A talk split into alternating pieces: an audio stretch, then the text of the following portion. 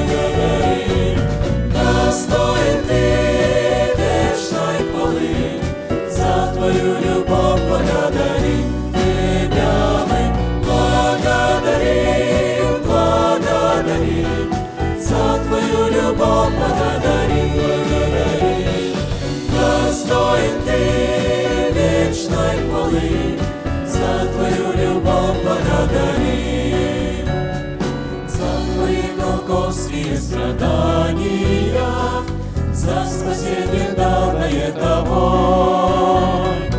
И за все Твои благодеяния сердце пусть всегда звучит хвалой Благодарим, благодарим За Твою любовь благодарим, благодарим. Достоин Ты вечной хвалы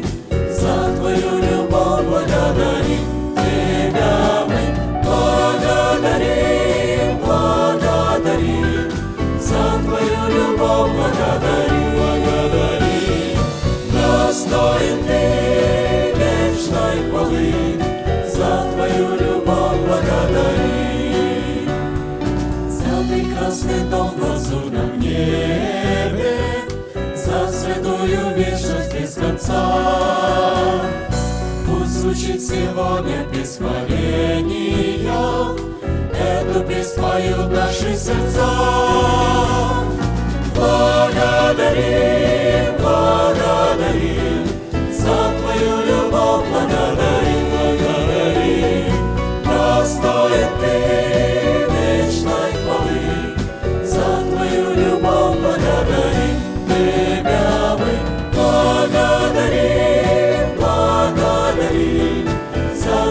любовь благодарим, благодарим.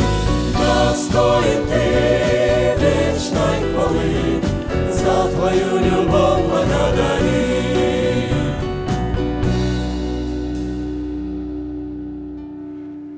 Склоним наши головы в молитве.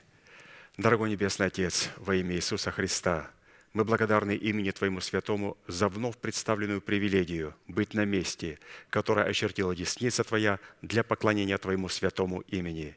И ныне позволь наследию Твоему во имя крови завета подняться на вершины для нас недосягаемые и сокрушить всякое бремя и запинающий нас грех – да будут прокляты в этом служении, как и прежде, все дела дьявола, болезни, нищета, преждевременная смерть, демоническая зависимость, всевозможные страхи, депрессии, разрушение, косность, невежество – все это да отступит от шатров святого народа Твоего.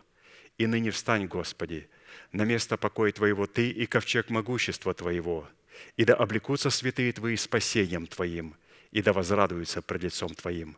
Дай нам больше от Духа Твоего, пропитай нас Духом Твоим святым, позволь нам найти светлое лицо Твое. Мы благодарим Тебя – что это служение представлено апостолом Аркадием в Твои божественные руки. И мы молим Тебя, продолжай вести его рукой сильную и превознесенную. Великий Бог, Отец и Дух Святой. Аминь. Будьте благословены, пожалуйста, садитесь.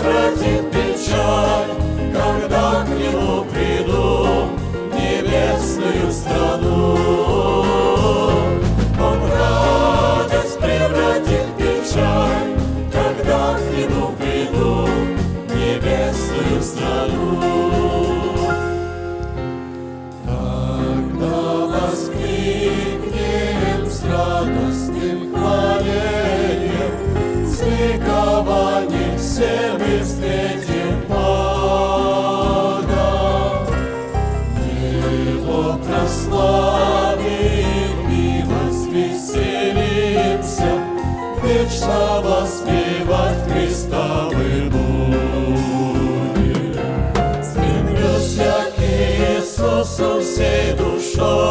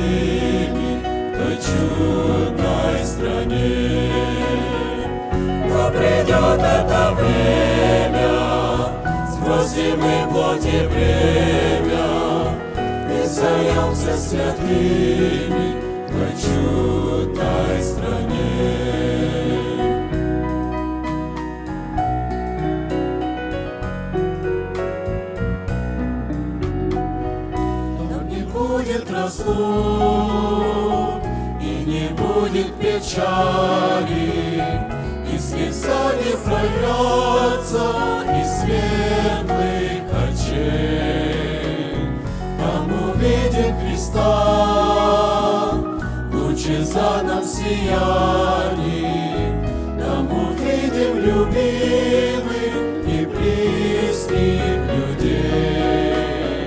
Свет туда не проникнет, лицо не поникнет, только радость и счастье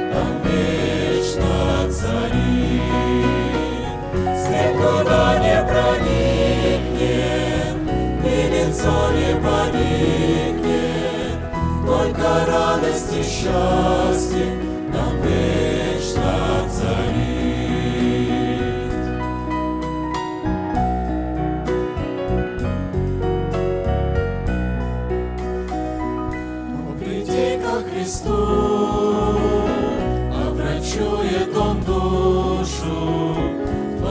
сердце омоет при чистой крови.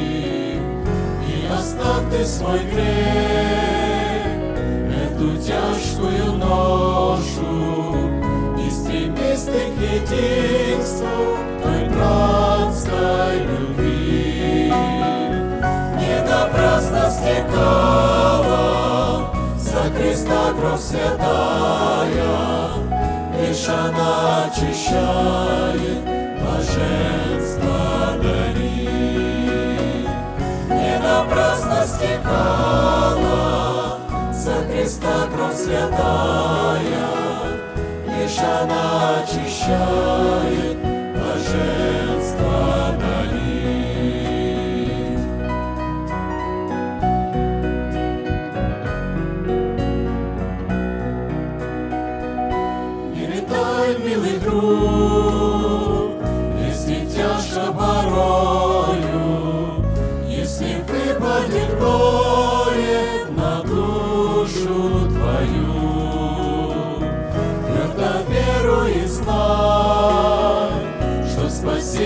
тобою, в тяжком горе протянет Он руку свою.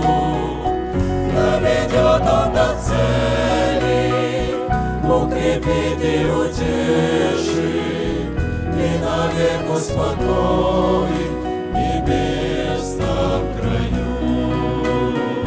Доведет он до цели, укрепит успокоит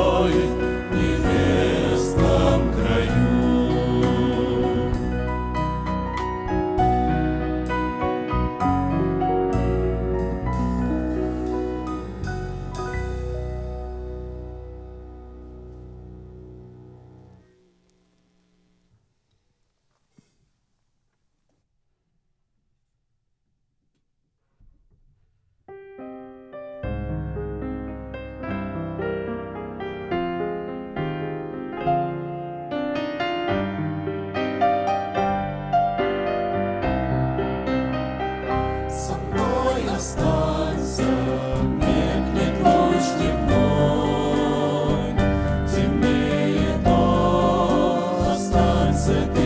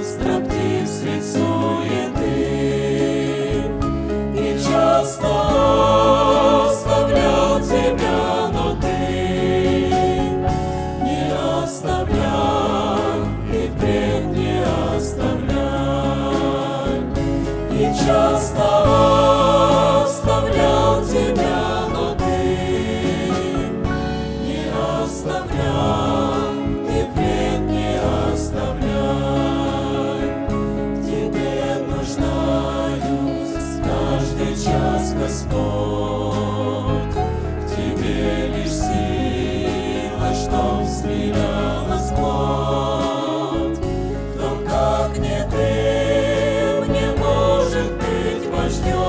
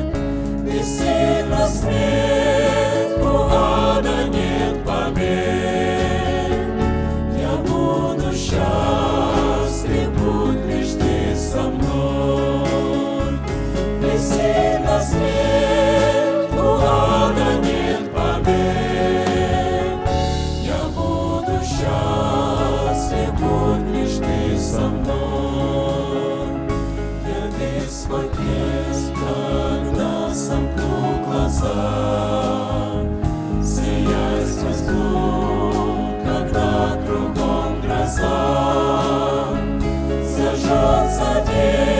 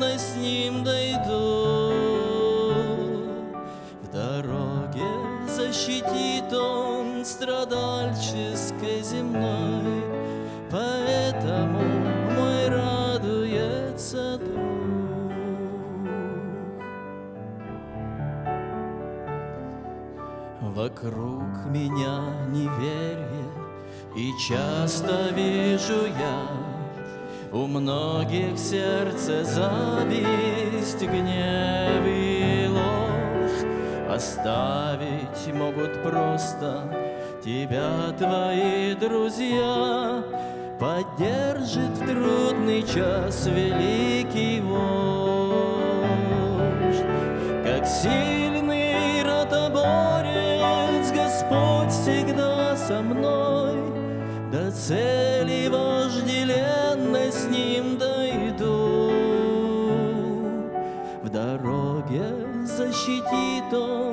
страдальческой земной, Поэтому мой радуется дух.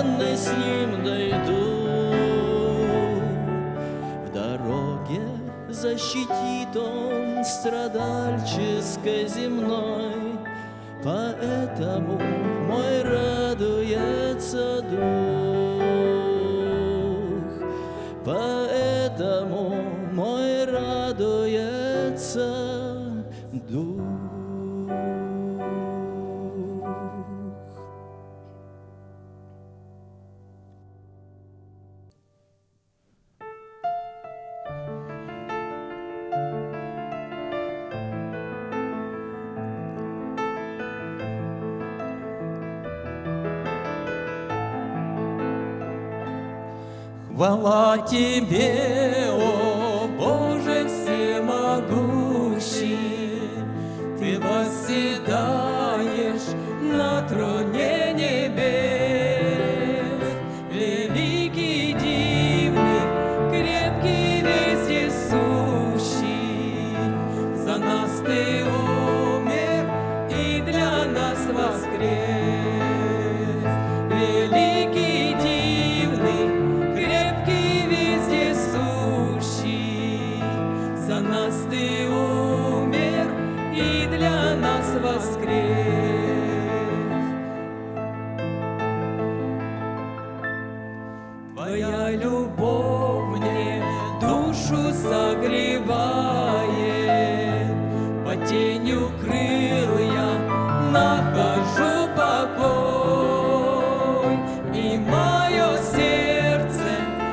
Радость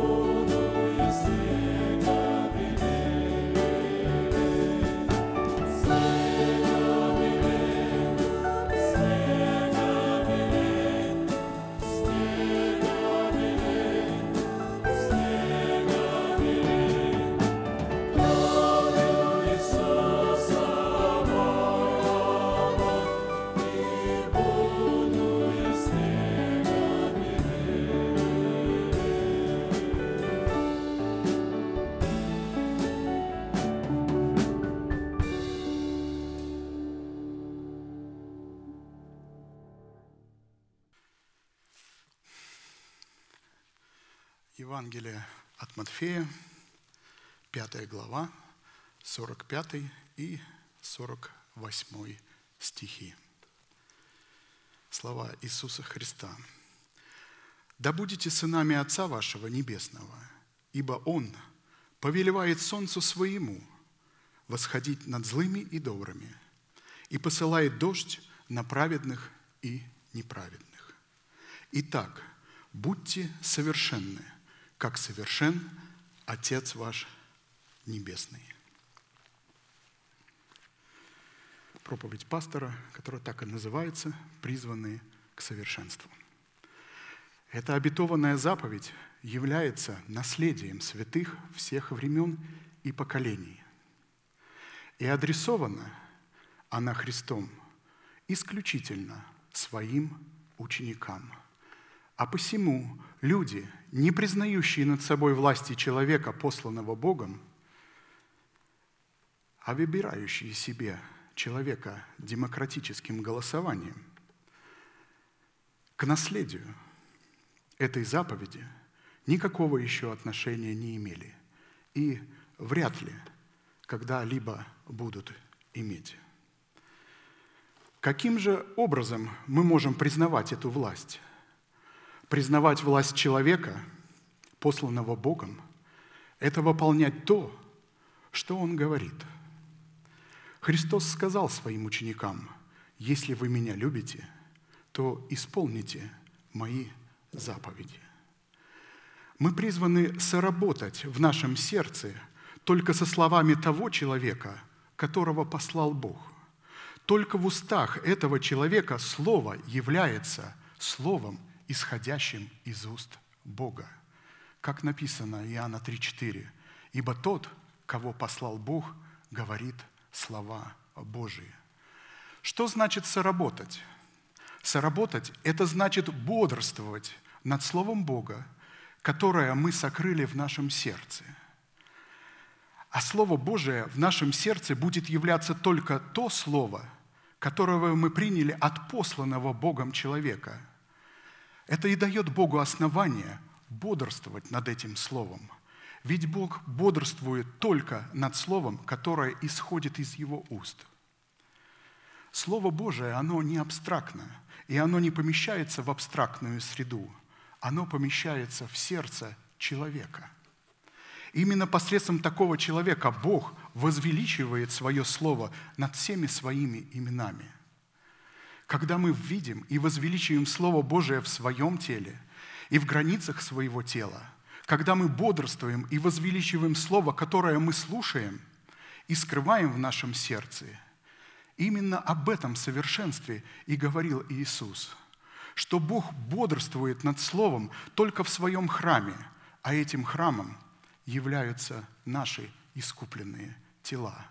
Он бодрствует, чтобы мы могли светить своим солнцем – на праведных и на неправедных, и изливать свои дожди на праведных и на неправедных. Точно так же, как делал Он в Своем Слове, потому что Бог нетолерантен. Он любит праведных и ненавидит людей, противящихся истине. Как правило, мы усваиваем а, в нашем сердце, пишет апостол Аркадий, только ту истину – которая часто повторяется в нашем слушании, в нашем исповедании услышанного слова, и о котором мы призваны размышлять день и ночь. И так вновь и вновь, повторяя и утверждая истину в сердце, мы остановились на назначении праведности Божией в сердце человека, на праведности, принятой нами в разбитых скрижалях завета и утвержденных в новых скрижалях. Скрижали – это образ совести человека. От содержания этих скрижалей, что там написано, будет зависеть совесть человека. Потому что только праведность Божия, начертанная и утвержденная на новых скрижалях завета, призвана дать Богу возможность не законом даровать нам обетование быть наследником мира, но праведностью веры, подобно тому, как Он даровал Аврааму и семени его. Ибо не законом, даровано Аврааму или семени его обетование быть наследником мира, но праведностью веры. Римлянам 4.13. Именно наследие мира, пребывающее в сердце человека, это сокровищница нашей надежды в Боге, содержащаяся в себе совокупность всех обетований Божьих, которые являются целью праведности. Видите, целью праведности является мир Божий, обетование Божие. У праведности есть цель. Это не конечный результат. И цель праведности – взять эти обетования, но как мы знаем, на пути праведности Божией стоит праведность закона дел. И мы знаем, что закон дела – это образ мощного города Иерихона, его величественных стен. И помните, народ израильский ходит, ходит вокруг этих стен, смотрит на эти стены, и разрушить естественным путем эти стены по-человечески невозможно. Они ходят вокруг, а праведность дел стоит. Как тогда был закон Моисеев, так и сегодня сохранился тот же самый закон Моисеев, но к нему еще прибавили много других дел. Не будешь носить косынку, не спасешься. Не будешь делать того или другого, не спасешься. Видите, как плотской ум нагромоздил всего того, что человек отказывается нести, а заставляет всегда кого-то нести. То есть это ложные твердыни, стоят как бастион, как крепость. И чтобы нам войти в обетованную землю, надо разрушить эту ложную праведность. Чем? Учением о настоящей праведности, которая по вере и которая призвана и имеет своей целью облечь себя в завет мира. И вот как раз Бог и даровал Аврааму и семени его обетование быть наследником мира, то есть праведностью по вере, а не законом дела. Таким образом, не закон дел, а именно праведность, которую мы получили по вере во Христа Иисуса посредством мир, мира Божия, содержащегося в завете мира, может и призвана соблюдать наши сердца и наши помышления во Христе Иисусе. Филиппийцам 4, 6, 7.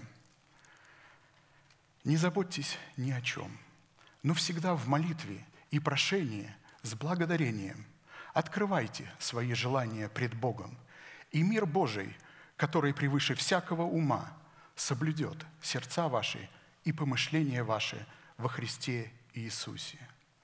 Итак, вопрос, какие условия необходимо выполнить, чтобы во Христе Иисусе посредством оправдания, перешедшего в формат праведности, оправдание перешло в формат праведности, облечься в наследие мира, содержащееся в законе, в пророках и в псалмах.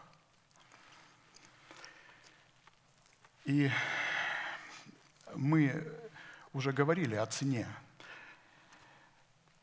Первая цена, я очень кратко напомню, это условие за быть облеченными в мир Божий, призванный соблюдать наше помышление во Христе Иисусе, состояло в уклонении от зла и делании добра.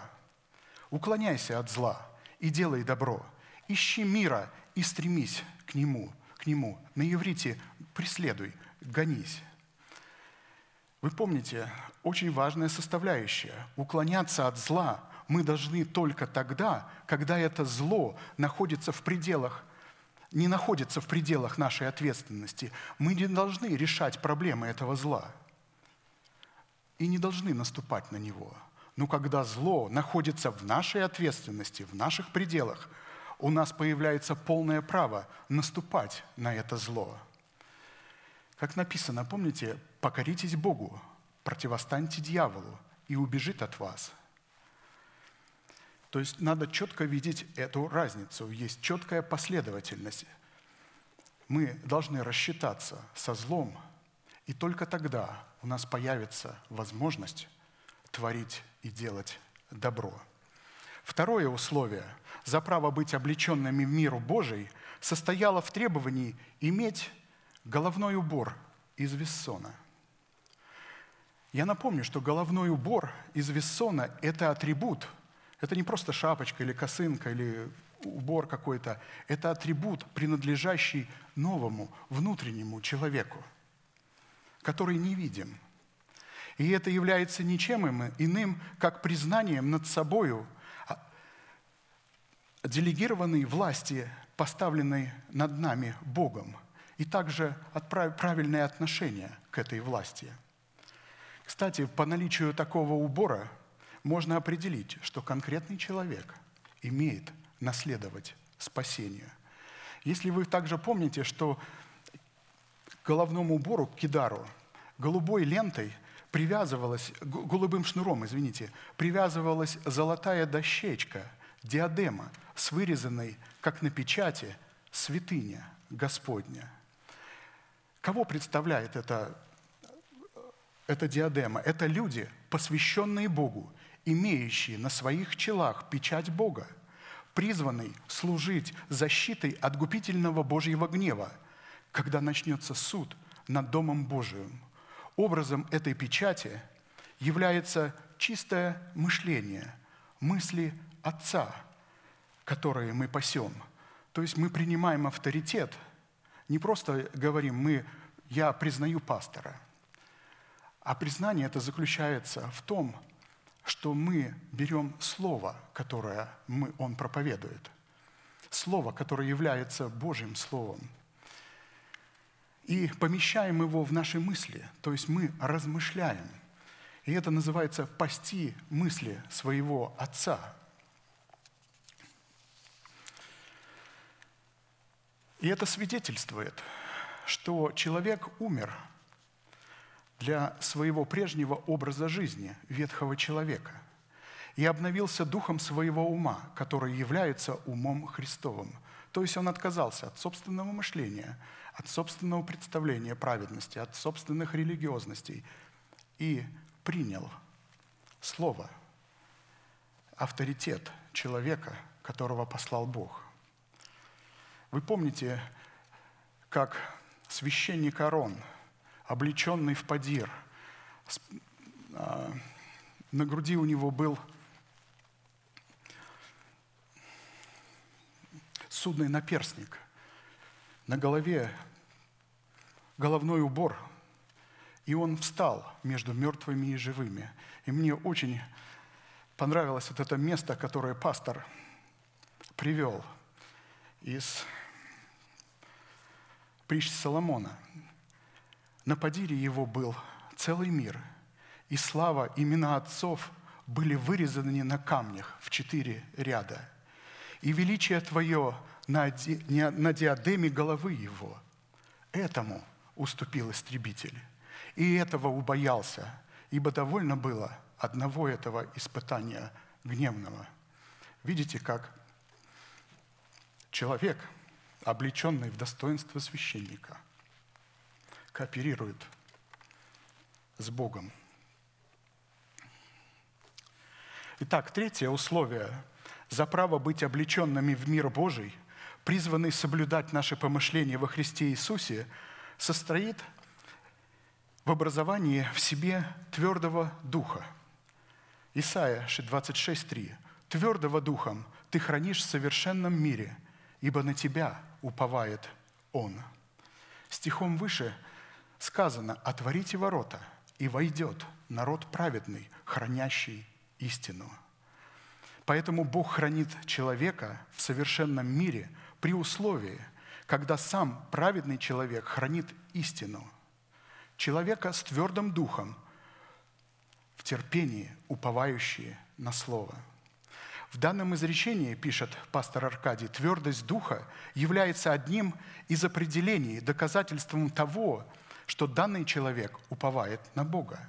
Именно наше упование на Бога будет являться доказательством того, что мы обладаем твердым духом, или же владеем своим духом и находимся во власти совершенного мира, который невозможно нарушить даже тогда, когда против нас ополчатся все силы преисподней.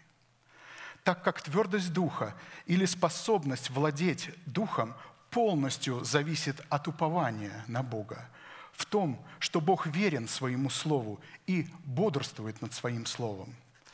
Что такое достоинство упования?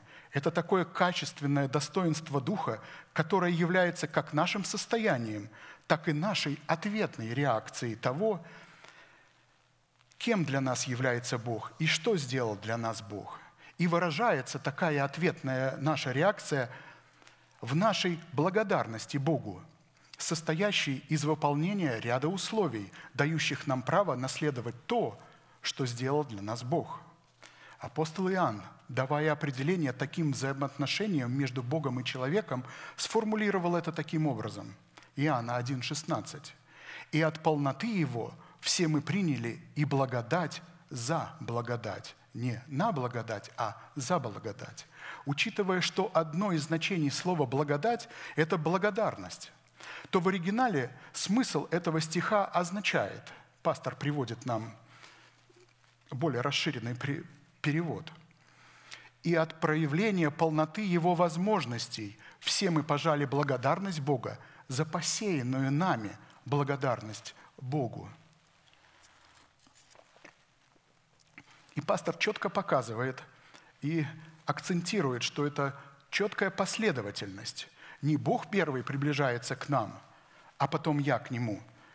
Мы, мы приближаем, приближаемся к Богу, ищем Его, и только тогда Он приближается к нам. Как написано, приблизитесь Богу, и Он приблизится к вам. Человек – свободная личность, и Бог не будет что-то делать против воли человека – только когда Бог увидит, что человек ищет Его, Он пойдет навстречу Ему. Ищущие меня найдут меня. Благодарностью же Бога, благодарностью человека является поиск Бога. Когда человек начинает благодарить Бога за то, кем он для него является и что он сделал для человека. И тогда Бог в ответ на эту благодарность реализует – все те обетования, которые человек исповедует. Это и есть ответная благодарность Бога. Таким образом, чтобы пожать благодарность Бога в предмете Его благодати, обусловленной Его совершенным и великим миром, необходимо посеять, то есть вознести благодарность Богу за Его конкретные дела, которые Он совершил для нас посредством закона благодати – когда мы были еще грешниками. Именно эти конкретные дела Бога призваны являться нашим упованием. И чтобы определить и развить возможности, связанные с упованием на Бога, мы пришли к выводу, что вера, воплощенная в надежде, производит упование и рождает упование. А следовательно, как мы не раз уже отмечали, говорит пастор, мы можем уповать только на то, во что верим – и надеяться на то, во что верим. Потому что уповать на что-то означает на что-то полагаться, на что-то опираться, на что-то взирать, на, что, на чем-то возводить свое строение. И этим чем-то должен являться некий фундамент или некое основание, состоящее из определенных составляющих, в состав которых входят такие реалии, как вера, надежда и любовь. А посему фраза «уповать на Бога» означает полагаться на Бога и Его Слово, опираться на Слово Божие, благодарить Бога за Его Слово, взирать на Слово Божие, являть свою веру и надежду на Слово Божие, возводить свое строение на Слове Божием, делать, свое, делать Слово Божие своей опорой и подкреплением, делать Слово Божие своим убежищем, прибежищем – и защитой. В то время как слово «надежда» означает ожидание или чаяние того, что Бог обещал. Когда мы ожидаем чего-либо, это всегда связано с терпением. То есть у нас должно быть достаточно терпения. Помните враг терпения? Нетерп... Торопливость, человеческая торопливость. А посему, когда нашей вере необходимо что-либо произвести из того, что Бог обещал, то она производит это из ожидаемого, то есть из кладезя надежды, на котором зиждется наше упование. Вера же есть осуществление надежды. Евреям 11.1. Упование – это надежда в действии. Вера – это уже сейчас жить силами будущего века, где мы показываем в наших делах и в наших поступках нашу надежду, сокрытую в нашем сердце. Именно тогда, когда у нас будет фундамент надежды, на котором можно возводить какое-то строение, вот тогда у нас и появится возможность на что-то уповать. Что же представляет для нас фундамент надежды? Фундамент надежды – это информация, пребывающая в нашем сердце. Кем для нас является Бог во Христе Иисусе? Что сделал для нас Бог во Христе Иисусе и Христом Иисусом? Информация, которую человек заложил. А посему, чем выше будет уровень познания нашей надежды, тем выше будет уровень и нашего упования – на Бога. То есть чем больше мы поместим в свое сердце веры, информации, тем больше мы будем способны являть упование на Бога. Римлянам 15:13. «Бог же надежды, да исполнит вас всякой радости и мира в вере, дабы вы, силою Святого Духа, обогатились надеждою» силою Святого Духа обогатились надеждою. А посему корень, из которого произрастает достоинство, выраженное в уповании на Бога, произрастает из недр самого божества, которое является кладезем нашей надежды. А следовательно, упование на Бога происходит от имеющейся надежды на Слово Божие, над которым бодрствует Бог. А вы помните Бог бодрствует только над словом человека, которого Он послал. Упование на Бога – это строительный материал, из которого мы призваны возводить свое строение на фундаменте надежды, который является Христос в достоинстве краеугольного камня – и в зависимости от качества уровня нашего упования будет состоять и качественный уровень строительного материала, из которого мы устрояем себя в дом духовный. И каким будет наш строительный материал, из которого мы будем себя, устроять себя в дом духовный и священство святое, такими сосудами в Доме Божьем мы и будем, как написано – а в большом доме есть сосуды не только золотые и серебряные, но и деревянные и глиняные. Все будет зависеть от степени знания, от степени веры, кем для нас является Бог, что сделал для нас Бог. То есть от этого будет зависеть и уровень упования. Какая степень упования будет у нас, вот такими сосудами мы и будем являться – и одни в почетном употреблении, а другие в низком употреблении. Итак, кто будет чист от всего, тот будет сосудом в чести, освященным, благопотребным владыке, годным на всякое доброе дело. 2 Тимофея 2, 20, 21.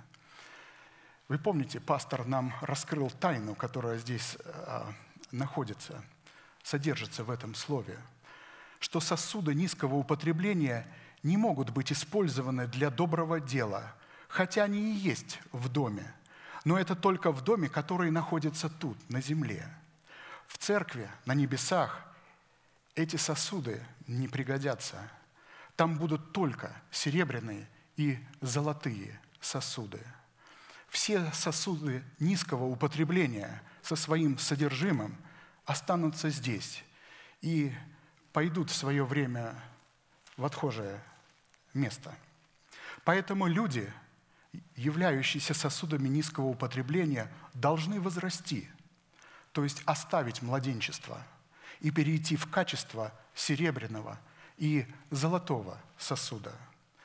Итак, чтобы устроить свое упование на фундаменте надежды, нам необходимо бодрствовать над пребывающим в нашем сердце Словом Божиим, так, как бодрствует над ним Бог.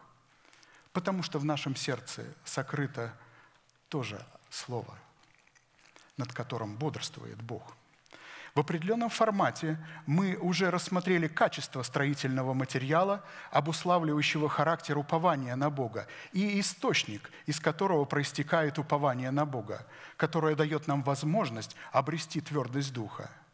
Итак, какое назначение отводит Писание упованию на Бога, дающего твердость нашему духу? в котором у Бога появляется возможность облечь нас своим совершенным миром, то есть назначение упования. Первое.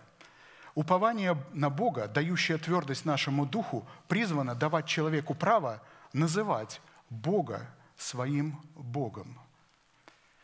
Псалом 30, 15. «А я на Тебя, Господи, уповаю. Я говорю, Ты Бог мой». Как мы помним, что только те люди, которые любят обличение и наставление Отца, которое дает им Бог через делегированное отцовство, имеют правильное к Нему отношение. Только такие люди имеют право и возможность называть Бога своим Богом. Достоверность любви к наставлению Господню призвана испытываться по трем вещам. Я кратко напомню, мы уже говорили про это более обширно. Я приведу на память эти а, вещи – то есть первое, по нашей непричастности к вору, если вы помните, а также по нашей способности бодрствовать у ворот, чтобы вор не подкопал наше жилище, которое является святыней Бога. То есть вор – это образ нашего ветхого человека. Почему человек сходится, написано «сходится с вором»? Потому что он взирает на этого вора, смотрит – на этого вора. И поэтому он и будет отображаться в этот образ. И здесь а, происходит наше освящение. Мы отрекаемся от этого вора. И дальше следующий шаг, написано освящение с последующим посвящением. Мы не смотрим на вора, куда же мы призваны смотреть? Бог говорит, посмотрите на лилии – на процесс жизни Божией, который протекает в них. Второе, по нашей непричастности к прелюбодеям и по нашему осуждению прелюбодеев в границах отведенного для нас Богом времени и пределах. Я напомню, что здесь имеется в виду духовное прелюбодейство в первую очередь, что это попытка иметь отношения с Богом при имеющихся отношениях с ветхим человеком. То есть, когда мы смотрим на вора и при этом пытаемся как-то угодить и иметь какие-то отношения с Богом. Это также миролюбивое отношение с этим миром. Не просто с людьми этого мира, а с его ценностями, с его, с его желаниями, с его а, рекламой. И третье, также по нашей непричастности к злословию и клевете на ближних. Только тогда такой человек имеет любовь в своем сердце к обличению и к наставлению Господню. И когда он будет молиться, он с полным правом и дерзновением может говорить «Отче наш, Ты мой Бог». Итак, второе. Упование на Бога, дающее твердость нашему духу, призвано давать человеку юридические полномочия приближаться к Богу, чтобы возвещать дела Его. Псалом 72, 28. «А мне благо приближаться к Богу. На Господа Бога я возложил упование мое, чтобы возвещать все дела Твои». Как видите, согласно данным словам, только человек, уповающий на Бога, получает право приближаться к Богу. Упование на Бога, облекающее нас правом приближаться к Господу, дает нам основание возвещать все дела Его.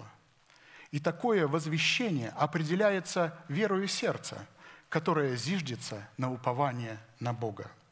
А это означает возвещать бессмертие на смертном ложе или же наживать, называть еще не существующее в измерении времени обетование Божие как существующие. И чтобы раз- рассмотреть назначение нашего упования, дающего нам право приближаться к Богу, чтобы возвещать все дела Его, нам необходимо будет вспомнить, какое назначение Писание вкладывает в благодать Божию, дающую нам право приближаться к Господу. Или же как, какие составляющие благодати Божией обуславливают упование, дающее нам право приближаться к Господу а также что следует разуметь под всеми делами Бога, какая необходимость содержится в возвещении дел Божиих и каким образом их следует возвещать в присутствии Бога. Видите, какое короткое место, но сколько вопросов, сколько вопросов, сколько тем пастор осветил для нас. Итак, вопрос первый. Какие признаки благодати обуславливает упование, дающее нам право приближаться к Господу? Приведем начальную фразу исследуемого нами изречения. «А мне благо приближаться к Богу». Данная фраза, пишет апостол Аркадий, раскрывает роль человека и роль Бога в сотрудничестве Бога и человека, которая призвана протекать в границах закона благодати. В слове «благо» содержится роль Бога, а в слове «приближаться» содержится роль человека – Само слово «благо» включает в себя весь спектр смыслового значения, содержащегося в значении закона благодати, и говорит о нравственной доброте Бога, обычно обозначающей. Нравственная доброта Бога. Добрая в абсолютном смысле. Добрая по своим результатам. Доброту, очевидную для других – доброту как внутреннее и внешнее качество, доброту, которая обычно подчеркивает изящность, изысканность, элегантность, утонченность, прелесть, красоту, гармоничную полноту и законченность, стройность, пропорциональность, соразмерность, благополучие, законность, право, истинность, правду, благоухающее цветение жизни вечной – поистине спектр смыслового значения. А посему, когда автор молитвенной песни а мне говорит, а мне благо приближаться к Богу, то слово «благо» по отношению приближения к Богу означает полезненно, полезно и жизненно необходимо. А сама фраза «приближаться к Богу» обозначает роль человека в сотрудничестве с Богом и говорит о требованиях закона благодати, на основании которых человек, с одной стороны, призван приближаться к Богу во Христе Иисусе, а с другой стороны, в требованиях, необходимых для приближения к Богу, которые являются признаками, по которым следует судить и определять наличие в сердце человека упования на Бога и упования в Боге. Фраза «приближаться к Богу» Давайте посмотрим, как пастор нам представил это. Это входить в присутствие Господне, общаться с Богом, призывать Бога, приступать к Богу в достоинстве Его ходатая. Первосвященник, помните? Входить во святилище на правах священника, поклоняться Богу в духе и истине, представлять интересы святости в судах Бога, благодарить Бога в хвале и словословии, восполнять алканье и жажду Бога, представлять себя Богу в жертву святую и благоугодную, служить пред лицом Бога благовонным курением. Исходя из этого смысла следует, что за констатациями, обуславливающими приближение к Богу, стоят требования, необходимые для упования на Бога, дающие основания благодати Божией воцариться в сердце человека. И таким образом соделать его дух непоколебимым или же твердым. Римлянам 5.21. «Как грех царствовал к смерти, так и благодать воцарилась через праведность к жизни вечной Иисусом Христом, Господом нашим». Из данного места Писания следует, что благодать не царствует в сердце человека, который получил оправдание. Потому что оправдание, которое мы получаем, это залог. Это дело искупления, принадлежащее только Богу. Все мы получаем оправдание, как вы помните, в семени. И только когда мы бросаем семя в землю и поливаем его, являем послушание Слову, как мы говорили, оно начинает укореняться, утверждаться и укрепляться, и начинает приносить плоды праведности. Вот только тогда у нас появится в сердце благодать. Человек, в сердце которого воцарилась благодать Божия, является светом, солью для этого мира. Ведь на его небосводе появляется солнце, луна и звезды. Этот человек начинает господствовать и управлять самим собою. Только человек четвертого дня понимает, что такое святость, и что она отделяет, и как управляет. И создал Бог два светила великое, великие, светило большее для управления днем и светило меньшее для управления ночью и звезды. И поставил их Бог на тверди небесной, чтобы светить на землю и управлять днем и ночью, и отделять свет от тьмы. Первый, второй, третий дни не могли делать этого. Они были, были днями, но свет, который там был, не мог управлять человеком. Управлять и господствовать может только свет четвертого дня, свет, который исходит от сотворенных и поставленных Богом светил. Поэтому человек первого, второго или третьего дня был прообразом и образом Божьих младенцев, душевных, которые не понимают, что исходит от Духа, и даже почитают это безумием, противятся этому и так далее. Поэтому как грех царствовал к смерти? Грех царствует к смерти в теле человека до тех пор, пока он не оставит младенчество, пока он не перестает апеллировать к своему дому, к, дому, э, к своему народу и к своим растлевающим желаниям. До этого, до этого грех будет иметь над ним власть. Точно так же благодать воцаряется через праведность, когда мы, будучи оправданы, то наше оправдание переходит в качество праведности.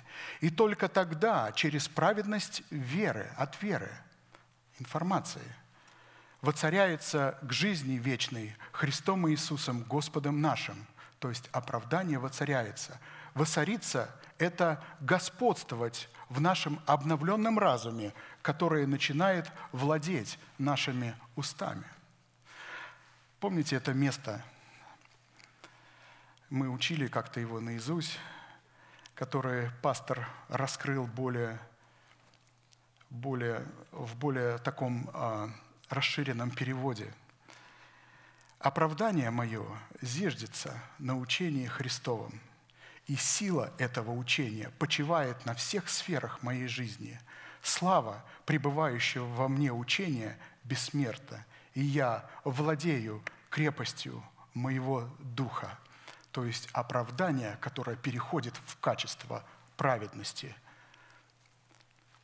говорит о крепости нашего духа – Второй вопрос. Что, разуме... что следует разуметь под всеми делами Бога? Какая необходимость содержится в возвещении дел Божиих? Каким образом их следует возвещать в присутствии Бога? Нам следует всегда понимать, помнить, что все дела Бога являются неисчислимыми милостями Бога, обуславливающими для нас великое дело Его искупления, находящееся за гранью постижения Его – возможностями, разумными возможностями нашего разумения.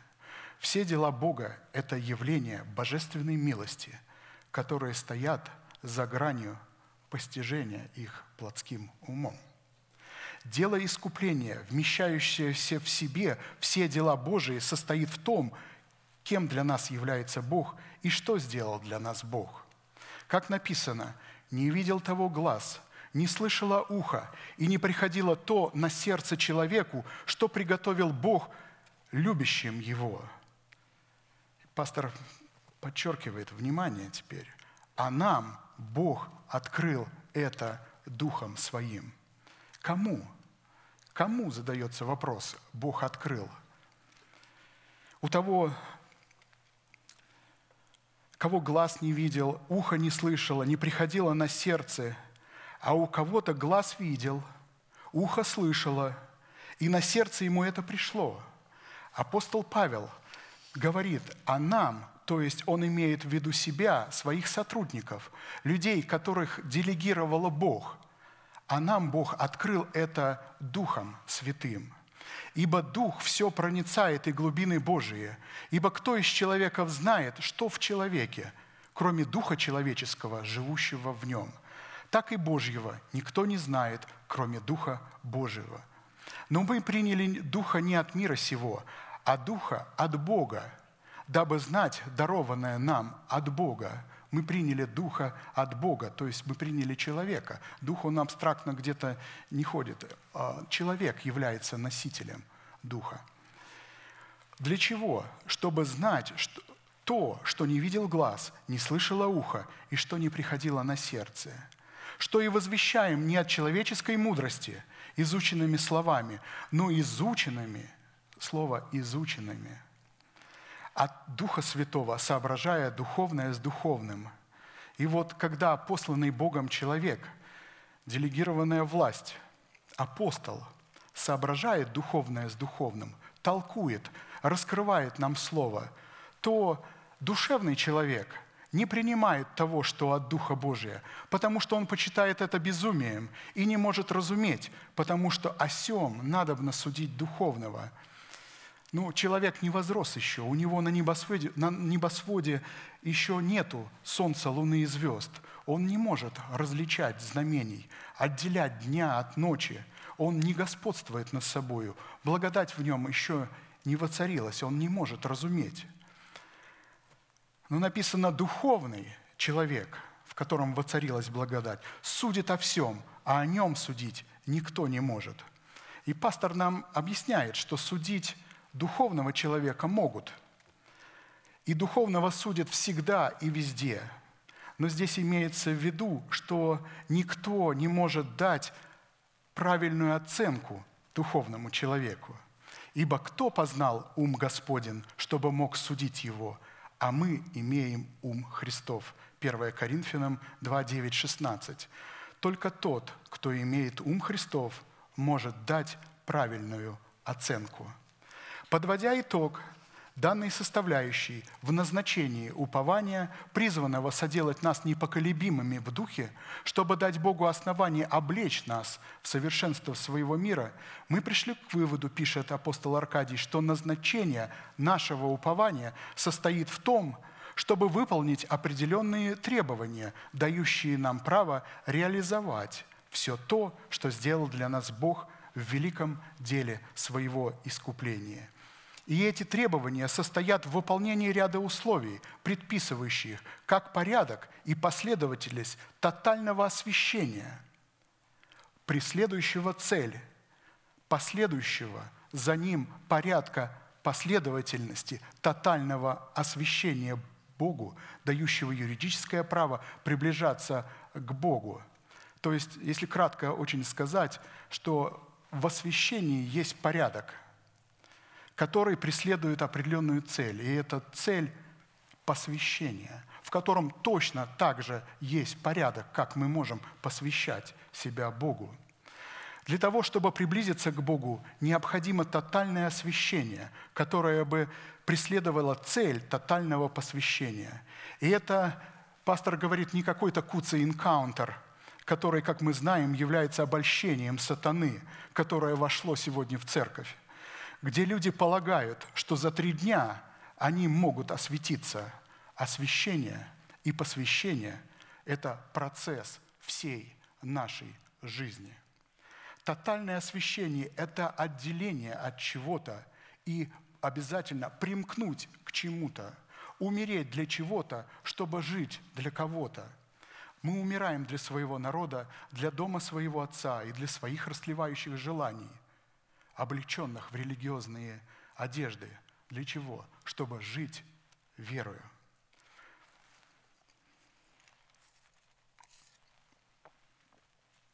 Третье. Упование на Бога, дающее твердость нашему духу, призвано являться гарантией того, что Бог услышит нас, когда мы будем молиться. Псалом 37, 16. «Ибо на Тебя, Господи, уповаю я. Ты услышишь, Господи, Боже мой». Из имеющей констатации следует, что люди, имеющие гарантии, обусловленной упованием на Бога, люди, не имеющие, извините, гарантии, обусловленной упованием на Богу, не могут быть услышанными Богом, когда будут молиться. Бог услышит, Давид говорит в псалме, «Ты услышишь меня». Почему?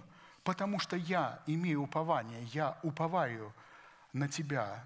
Бог дает гарантию в Своем Слове, что услышит нашу молитву, если мы уповаем на Него.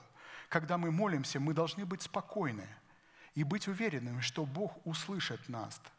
Мы часто, очень часто хотим, чтобы Бог успокоил наши чувства, но Он дал нам власть Своего Слова, и мы являем эту власть на своей земле – когда сами успокаиваем наши чувства. Это наша роль – успокоить наши чувства.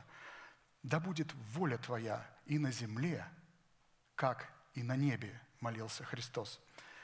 Слово Бога, обетование Бога – это не чувство, это информация, вера от слышания Слова Божия.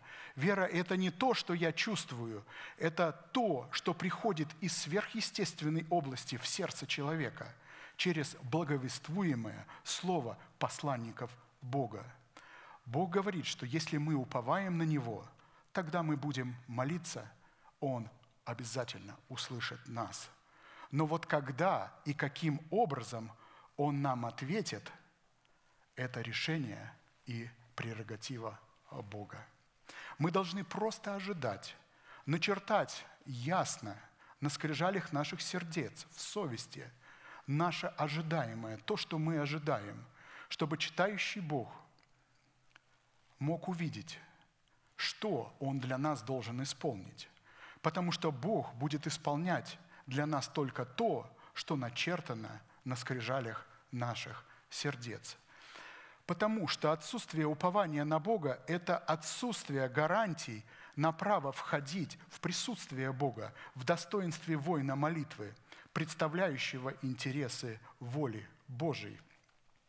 Представляющий, то есть воин молитвы, он не входит со своими интересами и со своими нуждами. Он облекает эти нужды в волю Божию, то есть он изучает, принимает, находится а, в этой воле, и только тогда он ее представляет как волю Бога. Именно упование на Бога является пред Богом доказательством и выражением тотального посвящения Богу, которому предшествовало тотальное освящение, которое подтверждало, что данный человек умер для своего народа, для своего дома и для своих расливающих желаний.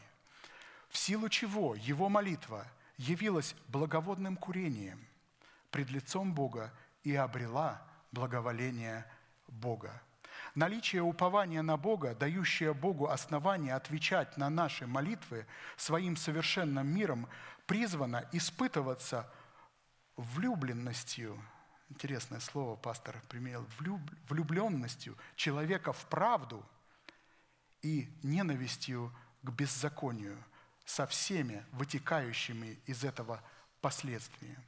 При этом следует никогда, никогда не забывать, что правда и беззаконие – это две взаимоисключающиеся друг друга программы жизни и смерти, исходящиеся из двух взаимоисключающихся источников, которые сами по себе без программного устройства не могут ни проявлять себя, ни функционировать. Насколько нам известно, пишет пастор, такими устройствами могут являться только суверенные личности. И это личности люди и ангелы. А посему возлюбить правду и возненавидеть беззаконие возможно только в персонифицированных программных носителях, которые являются люди и ангелы. То есть эта программа не отделяется от носителя вместе – то есть программу, тот, кто носит эту программу, к тому и является либо благодать Божия, либо ненависть Божия. А посему, как написано, «Ты возлюбил правду и возненавидел беззаконие, посему помазал тебя Божий Бог твой елеем радости, более соучастников твоих. Все одежды твои, как смирно, одежды, обратите внимание, как смирно и алоэ, и кассия, из чертогов слоновой кости увеселяют тебя». То есть человек, который возлюбил правду, возненавидел беззаконие, Бог помазует елеем радости и рассматривает одежды его, как смирную алоэ. Праведность – это наши одежды. И когда человек проявляет божественную праведность, как он ее проявляет? Отношением к ненависти и отношением к правде. То есть ненавидит беззаконие и любит правду. То наши одежды начинают увеселять Бога. Бог рассматривает их как вот эту смирну, это алоэ, как касси, это благоухание, оно благоухает для Бога. И это чертог и, из слоновой кости. Одежды такой праведности веселят Бога точно так же, как вино веселит сердце человека, так упование на Бога веселит Бога. И дальше читаем это местописание. «Дочери царей между почетными у тебя, стала царица, одесную тебя в афирском золоте, в одежде. Слышит черь, слушай дождь, и смотри, и преклони ухо твое, и забудь народ и дом отца твоего, и возжелает царь красоты твоей, ибо он Господь твой, и ты поклонись ему. И дочь Тира с дарами, и богатейшие из народа будут умолять лицо твое, вся слава чере царя внутри – Одежда ее шита золотом.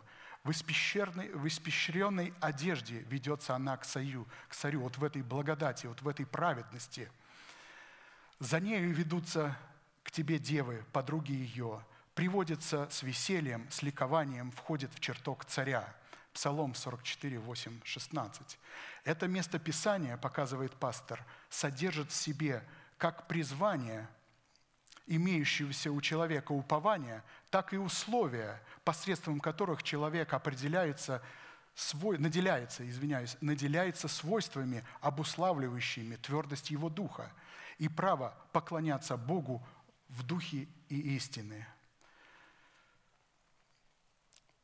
Тут четыре условия нам показаны, четыре глагола.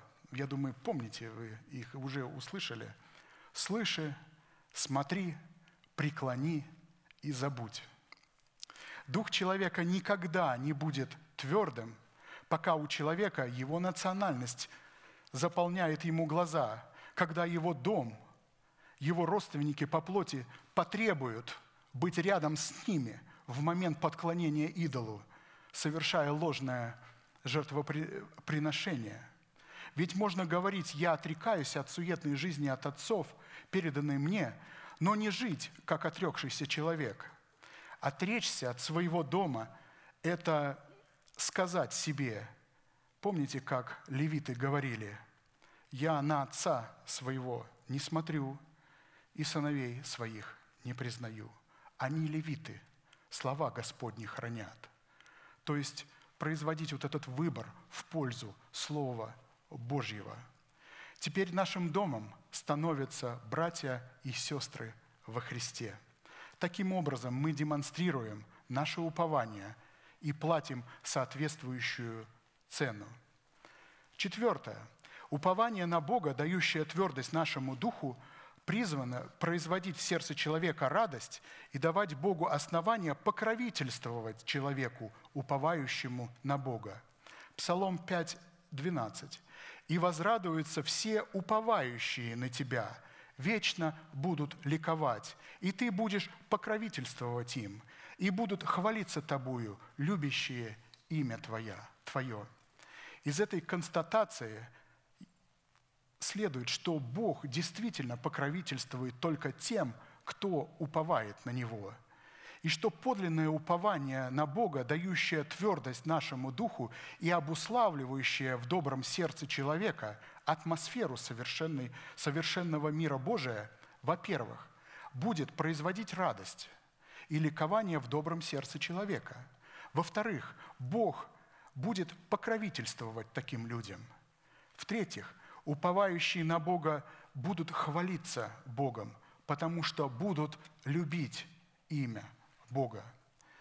Обращаясь к первому признаку, как результату, происшедшему от упования на Бога, который обусловлен плодом радости и ликования в сердце, следует, что плод радости – это абсолютная уверенность, что Бог будет покровительствовать нам или же будет служить нам покровом от всякого страха.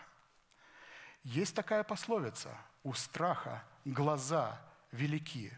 Однако плод радости, произошедший от упования на Бога, обладает гораздо более величественными и сильными очами, нежели страх, исходящий от отсутствия упования на Бога.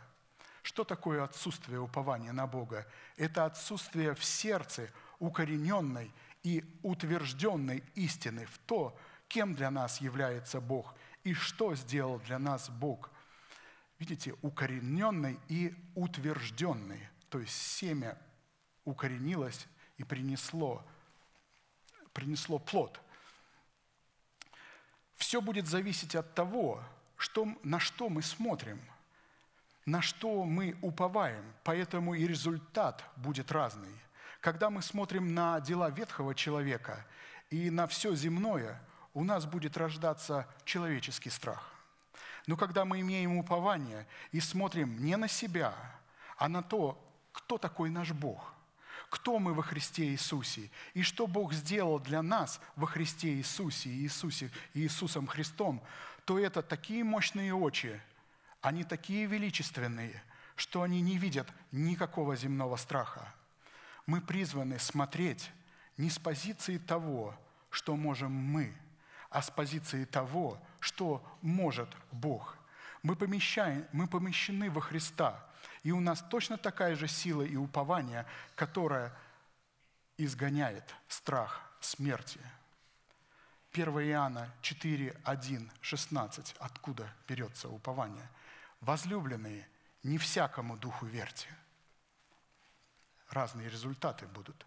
«Но испытывайте духов, от Бога ли они, Потому что много лжепророков появилось в мире, которые, от которых исходит информация, их не всегда будет возбуждаться страх человеческий. Духа Божия и духа заблуждения узнавайте так. Всякий дух, который исповедует Иисуса Христа, пришедшего во плоти, есть от Бога. А всякий дух, который не исповедует Иисуса Христа, пришедшего во плоти, не есть от Бога, но это дух Антихриста – о котором вы слышали, что Он придет, и теперь уже есть в мире. Дети, вы от Бога, и победили их.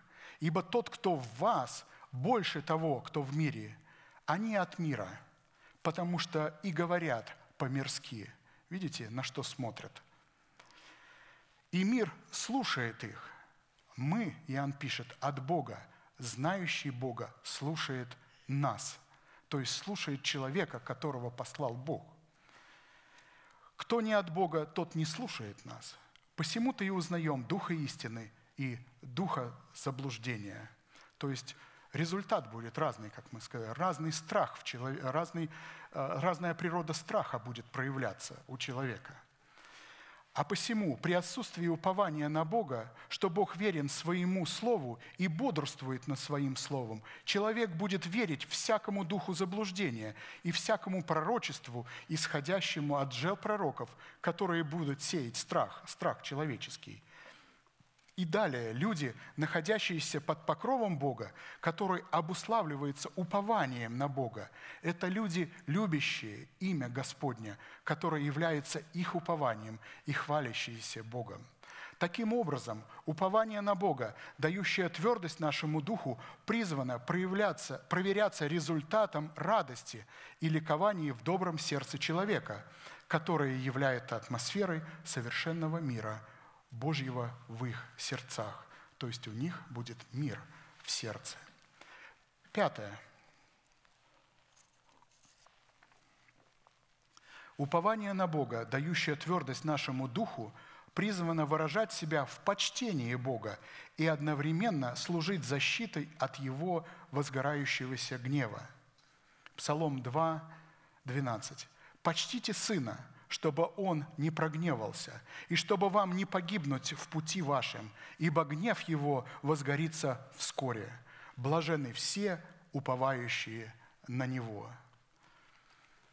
Речь идет только о тех людях, которые имеют упование. Только они не погибнут. Уповая на Господа, таким а, способом мы чтим Бога. Из этих пророческих слов следует, что отсутствие упования на Бога – это отсутствие почтения к Богу. Из чего мы можем заключить, что те святые, которые называют себя спасенными, но не могут представить доказательства упования на Бога, являются сосудами Его гнева. В то время как святые, представляющие доказательства упования на Бога, напротив, являются сосудами милосердия. И одним из доказательств того, что человек уповает на Бога, будет являться признак, выраженный в почтении Сына Божия.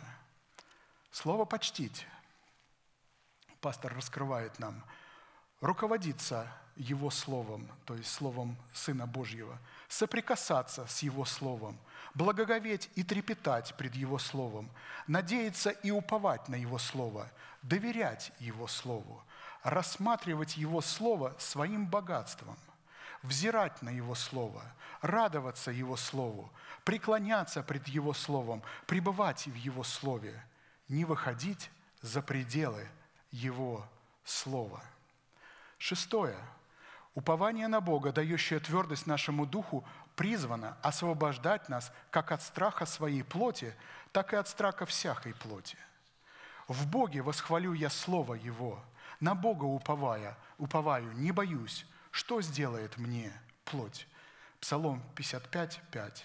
Из прочитанных слов следует, что человек, уповающий на Бога, не страшится плоти и всего того, что исходит от плоти, так как посредством своего упования на Бога такой человек перемещается из атмосферы страха в недра Бога, которая является для него атмосферой совершенного мира, в котором он может восхвалять имя Божие. Это наша ответственность. Мы должны переместиться. Как? Через исповедание. Нам уже известно, что суть восхваления состоит в благодарении Бога за то, кем для нас является Бог и что сделал для нас Бог в Иисусе Христе. Когда мы начинаем благодарить Бога за то, кем Он для нас является и что сделал Он для нас во Христе Иисусе, мы тем самым начинаем называть несуществующее как существующее. И таким образом мы выполняем требования, дающие Богу основания исполнить для нас обетование искупления, которое Он совершил для нас во Христе. В то время как страх, исходящий из плоти, с одной стороны, состоит в том, что человек, взирая на свою плоть, лишенную одеяния славы Божией, осознает свою ноготу пред Богом и пытается облечь свою плоть в дела собственной добродетели. Видите, к чему толкает э, человеческий страх? Он пытается как-то исправить, одеть себя вот в эти листья, как Адам с Евой когда-то одели. Но как только Бог начинает взывать к его опороченной совести, он в страхе пытается скрыться от Бога в деревьях сада, который является образом даров Святого Духа. А с другой стороны, страх, исходящий от плоти, выражает себя в растлевающих желаниях или же в каких-либо других угрозах. То есть это все происходит в нас. Вы можете, каждый из нас видел и понимает, наверное, что, что, как это происходит. И если человек не, закон, не знаком с истиной о кресте Христовом, призванный избавлять человека от страха плоти, низложением ее с пьедестала власти, то это означает, что данный человек не имеет упования на Слово Божие, а следовательно, у него нет никаких гарантий совершить свое спасение. Не знаком с истиной о кресте Христовом. Как это печально. То есть я лично именно здесь от нашего пастора первый раз услышал полноту и красоту вот этой истины, которую Он раскрывал. Раскрывал все эти годы. И зная вот эту информацию, у меня ушел страх. Страх перед крестом Христовым. Я вижу, что это орудие, это привилегия, это оружие, которое нам дано, это благодать Христова, которую мы можем открыть как ключом в себе, в наших сердцах, доступ к благодати, то есть доступ к величию Божию. Седьмое. Упование на Бога, дающее твердость нашему духу, призвано служить для нас абсолютной независимости от страха всех человеков. На Бога уповаю, не боюсь. Что сделает мне человек? Псалом 55, 12. Из этого победоносного свидетельства следует, что человек, уповающий на Бога, не боится человеков, так как страх пред людьми свидетельствует об отсутствии упования на Бога. Другими словами говоря, мы уповаем на что-то или на кого-то, кого мы боимся, кем мы хвалимся, а также на того, перед кем мы ходим, а вернее от оценки и мнения тех, от которых мы зависим. Наблюдайте, пастор говорит нам, от чьей оценки мы зависим. От оценки, от оценки людей – когда нам люди дают оценку, или от оценки, которую дает нам Бог. 1 Коринфянам 4.3. «Для меня очень мало значит, как судите обо мне вы, или как судят другие люди. Я и сам не сужу о себе». Это говорит апостол Павел. Коринфянам 4.3, 1 Коринфянам. Пастор обращает на наше внимание – на позицию человека, уповающего на Бога, не судит себя сам. Я не даю сам себе оценку, а представляю Богу судить, чтобы Он оценил меня и все мои поступки, и все мое служение. Вот эта позиция. Такой человек не пиарит сам себя и не рассказывает, какие дела сделал через него Бог, или о своих душевных талантах и дарованиях. Это благо для человека жить и не зависеть от чьей-либо молвы и думать о себе только то, что думает о нем Бог. Почему? Потому что такой человек ходит пред Богом. Я когда-то давно был на аппойтменте у пастора – и он мне сказал тогда, много лет назад, что, Игорь, если ты научишься не зависеть от мнения людей, ты обретешь способность победить весь ад. Я тогда, честно сказать, не понял эту фразу – она кажется только, поверхностно кажется, взгляд, что вроде все понятно. Но там имелся очень глубокий смысл. Но не понимая, я знал, кто мне это сказал. Что это сказал человек Божий. Что слово, которое он говорит, это слово Божие. И много лет мне потребовалось чтобы начать разуметь. То есть, когда на моем небосводе взошли солнце, луна, звезды, тогда Бог потихоньку начал приоткрывать. Что я хочу сказать? Я хочу напомнить нам, что те истины, которые нам непонятны, мы просто должны смиренно сложить их в наши сердца, размышлять о них – и Бог найдет, видя вот это смирение, видя то, что мы почитаем человека, которого Он послал, то Бог откроет нам эти истины в свое время. Это Его право, Его прерогатива. Ведь всякий раз, когда мы слышим, или я слышу в свой адрес нелестные слова, или еще что-то, я начинаю радоваться и говорить сам в себе, Господь, как хорошо, что это говорят люди, а не ты. Это их, а не твоя оценка. Ведь человек, человек, он свободная личность. Он имеет право говорить и передавать то, что он хочет. Он сам выбирает, каким сосудом ему быть и что сохранять в своем сосуде. Я благодарю Господа, что Он у меня есть, и могу взирать на Тебя, скрываться в Тебе. Я свободен от этой молвы и могу продолжать радоваться, не обращая внимания на молву и мнение людей. Вы знаете, есть такая поговорка, как с гуся вода. Он ныряет, а вы, выныривает опять сухим. То есть вода на нем не остается – а знаете почему? Потому что крылья покрыты серебром, а перья чистым золотом. Помните это место. Мне очень нравится, как наш пастор Даниил свидетельствовал о том, как он относится. И это свидетельство также мое, я расскажу очень кратко, что когда обо мне говорят плохие люди,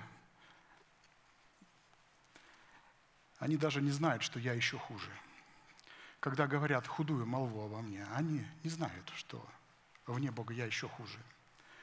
Но когда они хвалят меня, они хвалят нового человека. Это не мое достоинство, это достоинство Христа, в которого я облечен. И последнее, я думаю, мы успеем, упование на Бога, дающее твердость нашему духу, призвана раскрывать в нашем сердце потенциал Божьих благ.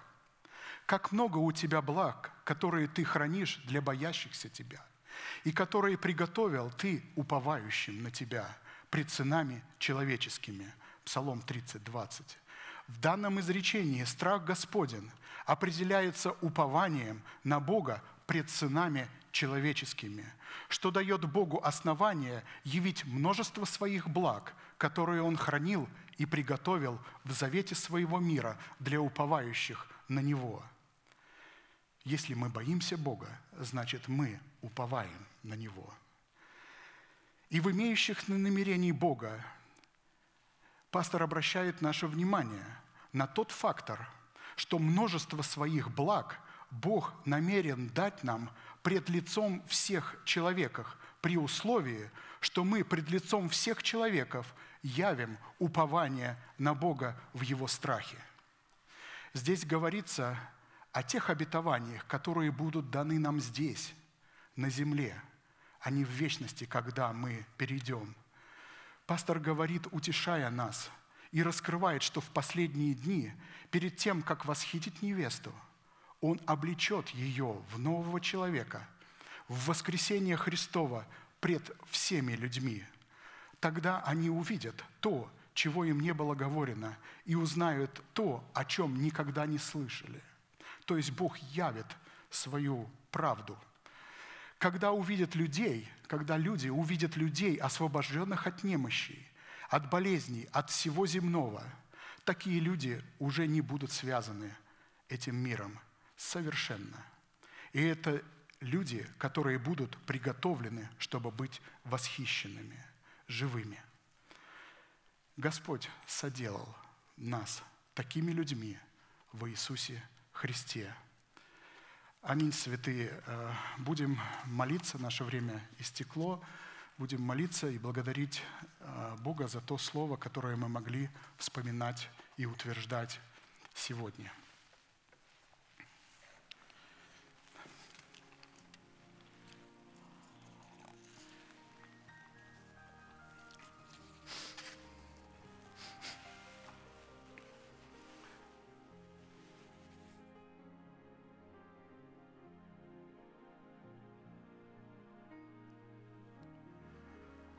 Наш Отец Небесный, во имя Сына Твоего Иисуса Христа, Мы благодарим Тебя вновь и вновь, что Ты дал нам возможность слышать и утверждать Твое великое Слово,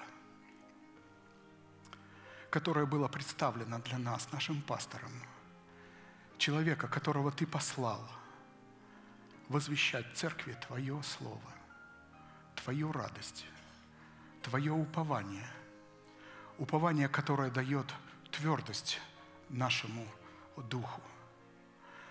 Благодарим Тебя, что когда мы смиряемся и принимаем Твое обличение и наставление, мы имеем право называть Тебя своим Богом. Ты научил нас не смотреть на вора, на нашего ветхого человека, не сходиться с ним, охранять свое сердце от всякой мятежной мысли и взирать на жизнь, которая течет в лилии. Благодарим Тебя, Отец наш Небесный. Ты научил нас не сообщаться с прелюбодеевыми, с теми, кто называется верующим, живет принципами этого мира. Ты обновил наше мышление истинную, и наш язык стал способными исповедовать Твое Слово в отношениях друг с другом – отвергнув всякое злословие, клевету и всякое коварство. Благодарим Тебя за Твое благо, за Твою благодарность, которую Ты явил для нас. И мы можем приближаться к Тебе на законах и требованиях Твоей благодати.